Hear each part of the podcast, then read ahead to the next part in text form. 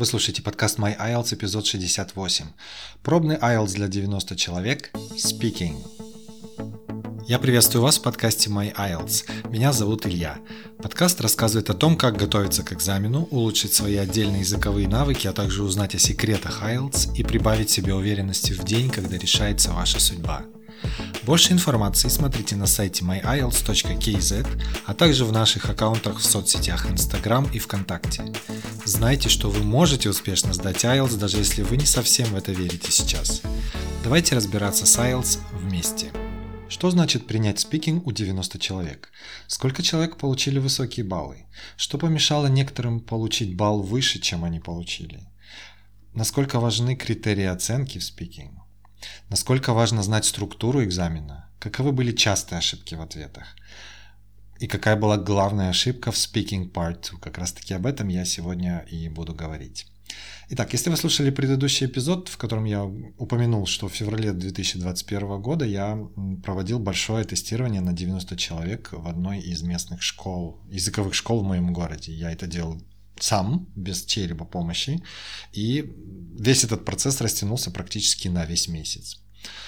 И э, сегодня я как раз буду говорить про спикинг. Именно со спикинга я начал это тестирование, потому что мы сначала всех, что называется, прогнали через спикинг, а затем уже в выходные делали э, письменную часть. Спикинг, э, начну с того, что это продуктивный навык. Что это значит? Это значит, что вы производите речь, вы ее создаете. И это всегда сложнее, чем, например, слушать речь или читать. Еще одним продуктивным навыком является writing, потому что вы опять же речь производите, в данном случае письменную речь. IELTS Speaking столько нюансов и особенностей, которые учитывает экзаменатор, что эта работа заняла у меня больше всего времени. Тестирование speaking для 90 человек заняло примерно 7 дней. Я каждый день посвящал этому где-то 3,5 или 4 часа. В день у меня было по 12-14 человек. Экзаменаторы на реальном IELTS обычно принимают не более 20 кандидатов в день, при этом обязательно они делают перерывы. Почему не больше 20 человек? Ну, потому что эта работа реально энергозатратная. И для того, чтобы обеспечить качество результатов, как раз таки ставят такое ограничение по количеству людей в день, ну, чтобы не замылился глаз, чтобы экзаменатор не был изможденным и чтобы он максимально четко и аккуратно определил уровень человека и поставил ему соответствующий балл. Поэтому и speaking иногда растягивается на несколько дней. Например, если вы зарегистрировались на paper-based exam, и сам основной экзамен у вас будет в субботу, а speaking вам, например, поставили на вторник. Это говорит о том, что э, на вашем экзамене, скорее всего, будет много людей, и их распределили вот, вот этими частями, да, по 19-20 человек на каждый день, и поэтому все это может растянуться на несколько дней.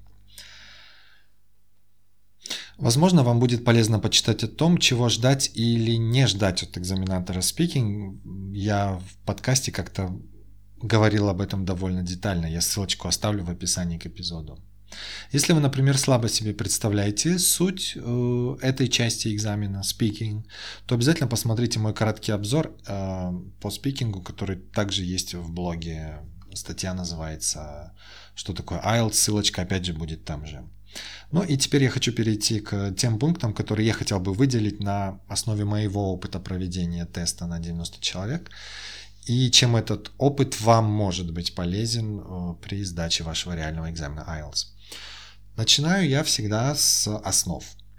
Мы должны отталкиваться от того, чего хочет от нас экзаменатор, что он слушает конкретно на основе чего он вас оценивает. Четыре критерия оценки speaking. Я уже много раз говорил об этом, но все-таки повторю еще раз. Четыре вещи важны. Это fluency coherence, первое, то есть беглость и последовательность ваших идей, а, насколько вы говорите без пауз, насколько четко вы выстраиваете свою речь, насколько в тему вы отвечаете на вопросы и тому подобное. Вторая часть, вторая вещь важная, это lexical resource. Понятно, лексика или вокабуляр по темам, которые обсуждаются на экзамене. Если разговор зашел об экологии, вы должны продемонстрировать знание лексики в этом плане. Если речь пошла о travel, вы должны также продемонстрировать, что вы знаете определенные слова э, в этой области. А, третий критерий grammatical range and accuracy. Грамматические структуры, времена и тому подобное. Об этом я буду говорить чуть позже сегодня. И четвертый критерий это pronunciation, произношение, расстановка интонации или, например, насколько верно вы произносите определенные звуки. После Speaking Part 1 у экзаменатора обычно есть минута, чтобы э, посмотреть в шкалу в эту и сориентироваться по поводу балла, на который вы можете претендовать. Почему именно после Part 1 и почему одна минута? Если вы уже довольно давно готовитесь к экзамену, то вы знаете, что Part 1 э, закончился, начинается Part 2, где экзаменатор дает вам тему для вашего монолога, и у вас есть минута на подготовку. Пока вы готовитесь, у экзаменатора как раз-таки есть эта минута для того, чтобы а, поразмышлять по поводу вашего текущего уровня английского на основе своих впечатлений от Part 1. И Б – это подготовиться к Part 3, где он будет задавать вам вопросы по теме, относящейся к Part 2. Конечно, на основе только Part 1 балл предсказать довольно трудно, потому что все-таки большая часть спикинга еще впереди. И вы можете а, представить или не представить экзаменатору какую-то интересную лексику или грамматику, а также продемонстрировать или не продемонстрировать уровень своей беглости в Part 2 и в Part 3. А, в моем случае я примерно определял балл по шкале speaking во время вот этой минуты, одной минуты после Part 1. А финальный балл ставил уже сразу после того, как человек выходил из комнаты по окончании speaking.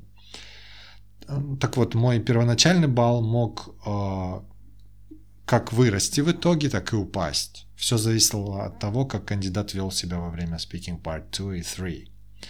Если вы хотите, например, получить балл 7 и выше, то вы должны держать качество своей устной речи на том же уровне, на одном и том же уровне от начала и до конца спикинга. А, часто люди сдувались на Part 3, что называется сдувались, то есть скорость падала, ну, мы понимаем, Part 3 это самая сложная часть. Если человек после Part 1 и Part 2 как бы показывал все признаки семерки, но в Part 3 он не удержал тот же уровень, то балл падал до 6,5 или даже до 6. Поэтому помните об этом, о том, что вы должны показать одинаково хороший уровень во всех трех партах.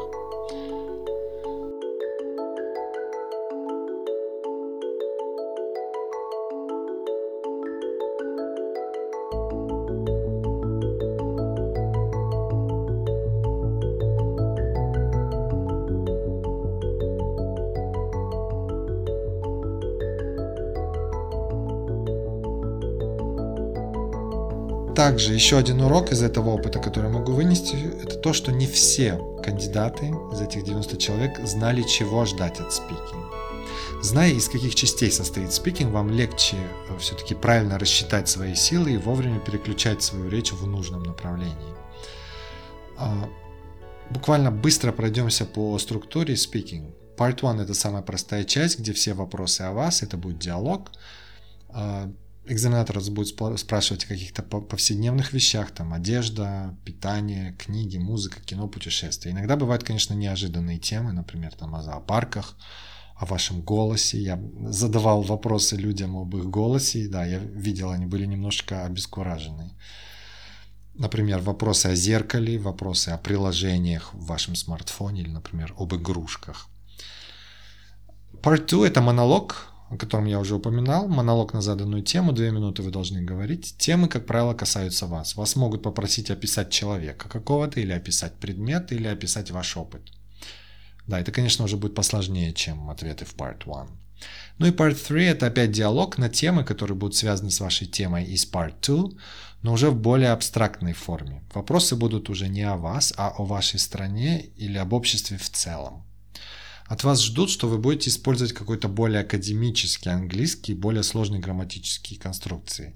А говорить уже о себе здесь как-то не, не в тему будет, потому что все-таки в вопросах, как правило, звучит слово people. Вы не являетесь people, вы являетесь одним человеком. Да? Поэтому если в вопросе звучит что-то про people, например, why do you think people like uh, socializing online? Тут мы не о себе должны говорить, а в целом о людях. вернусь к своему тесту, который я проводил. Если в этом тесте Part 1 и Part 2 проходили, как правило, легко и без особых трудностей, то в Part 3 начинались уже проблемы. Человек мог теряться там от вопросов или не мог выразить э, какие-то более или менее глобальные идеи, потому что просто не хватало лексики или не хватало идей. Поэтому, готовясь к speaking, обратите особое внимание именно на Part 3. Именно Part 3 является финальной точкой в вашем экзамене. Вы либо получите тот балл, на который шли в Part 1, Part 2, либо балл будет ниже. Так, теперь э, чуть больше деталей об ошибках, каких-то ключевых ошибках, с которыми я столкнулся в ответах во время спикинга на моем пробном экзамене. Их не будет много, я выделю только те, которые относятся к большинству. Первое. Когда вас спрашивают what is your full name, нужно произносить ее full name. Не просто говорить Илья, да, нужно, не, нужно использовать и фамилию здесь тоже. Экзаменатор знает, как вас зовут, не переживайте, потому что он видит ваше имя и фамилию у себя в списке, потому что вы зарегистрированы на тест.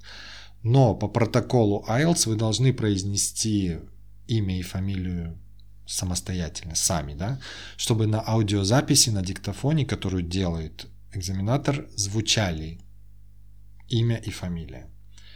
Второе. Когда вас спрашивают «Where are you from?», мы произносим просто название города и страны. Не нужно описывать город. Не нужно указывать дату его основания.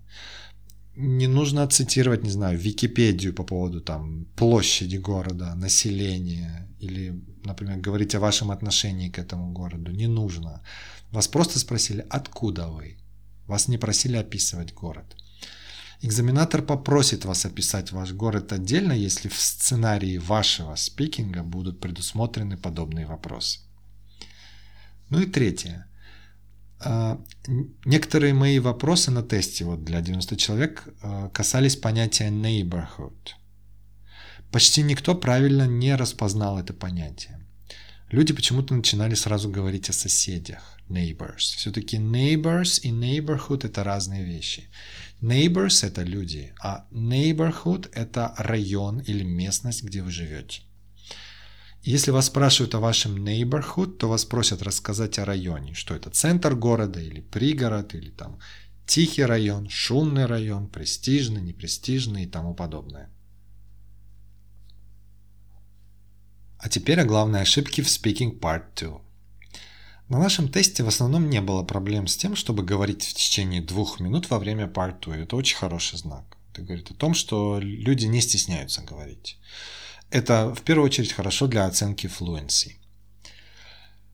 Даже если человек, например, переставал говорить до истечения этих двух минут, я как бы своим молчанием, не знаю, глазами, невербальным языком показывал человеку, что время еще не закончилось, и все-таки человек продолжал говорить, он цеплялся, не знаю, за какую-то свою последнюю идею и развивал ее. Однако большой ошибкой было использовать не то грамматическое время во время part 2. Очень часто были темы, которые касались прошлого. Например, Describe your favorite toy from your childhood. Или Describe a park that you used to go to as a child. Или Describe a journey that you would like to repeat. Все эти темы объединяет одно. Они затрагивают ситуации в прошлом. Значит, и ваш рассказ должен быть в прошлом. Поэтому используем, ну, как минимум past simple. Можно использовать past continuous, past perfect, в зависимости от ситуации, от того, что вы хотите сказать. Да? Но говорить в present simple здесь будет большой ошибкой. Человек, который так делает, как бы посылает э, сигнал экзаменатору, что он не отличает грамматические времена. Что будет в таком случае с оценкой по grammar? Правильно, она снижается. Поэтому, если вы видите, что тема касается прошлого, используйте э, времена выражающие прошлые ситуации, прошлое время и так далее. Не просто так вам дается эта тема. Эта тема вас толкает к тому, чтобы вы показали экзаменатору знания вот этих past tenses.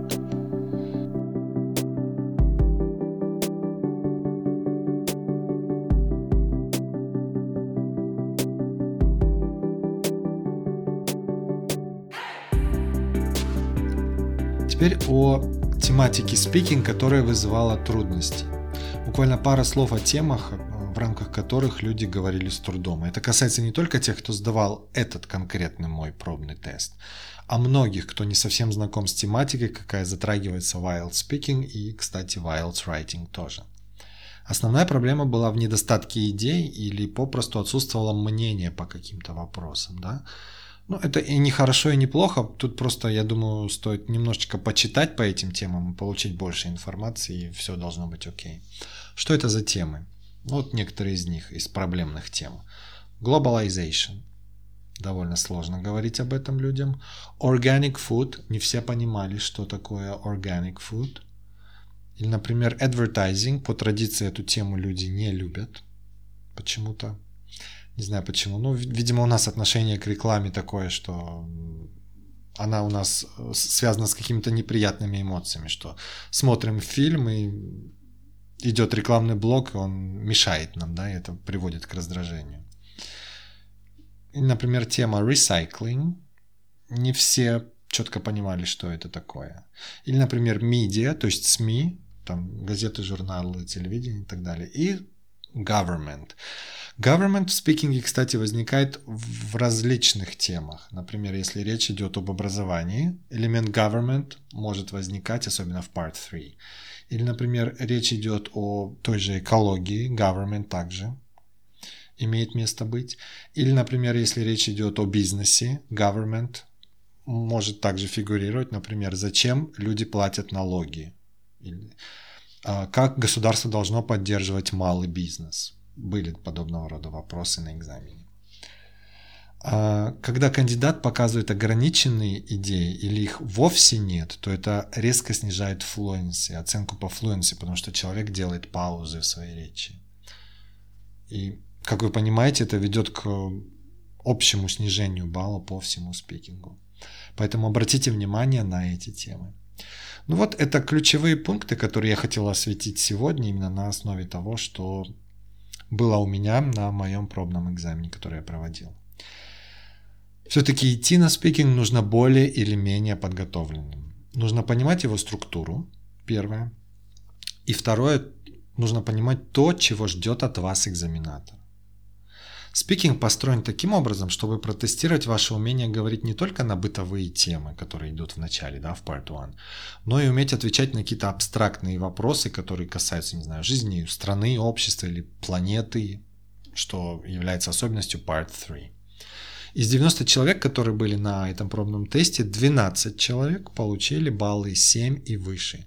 Максимальный балл был 8, это из и восьмерку получили, по-моему, трое. 57 человек получили балл 6 и выше. Довольно хороший показатель. Особенно принимая во внимание, что, например, для поступления в бакалавриат вполне хватит шестерки, поэтому результаты довольно хорошие. Вы можете вернуться в блог myiles.kz блог, если вы вдруг слушаете этот эпизод не из блога, а из своего подкаст-проигрывателя. И посмотреть на вот эту статью и еще раз уяснить для себя вот эти ключевые пункты и вещи относительно спикинга. Спикинг также важен, как остальные три части экзамена. А в следующий раз я Продолжу говорить о своем опыте проведения пробного теста для 90 человек и остановлюсь на райтинге. Я думаю, это будет довольно длинный эпизод. Спасибо, до встречи. Подпишитесь на подкаст My IELTS в Apple или Google Podcasts или в вашем подкаст-плеере, чтобы не пропустить новых эпизодов. Напишите нам или оставьте комментарий, если у вас есть вопросы или идеи для будущих эпизодов. Для этого зайдите на myielts.kz contact us или отправьте нам сообщение в соцсетях Instagram и ВКонтакте. Скоро услышимся!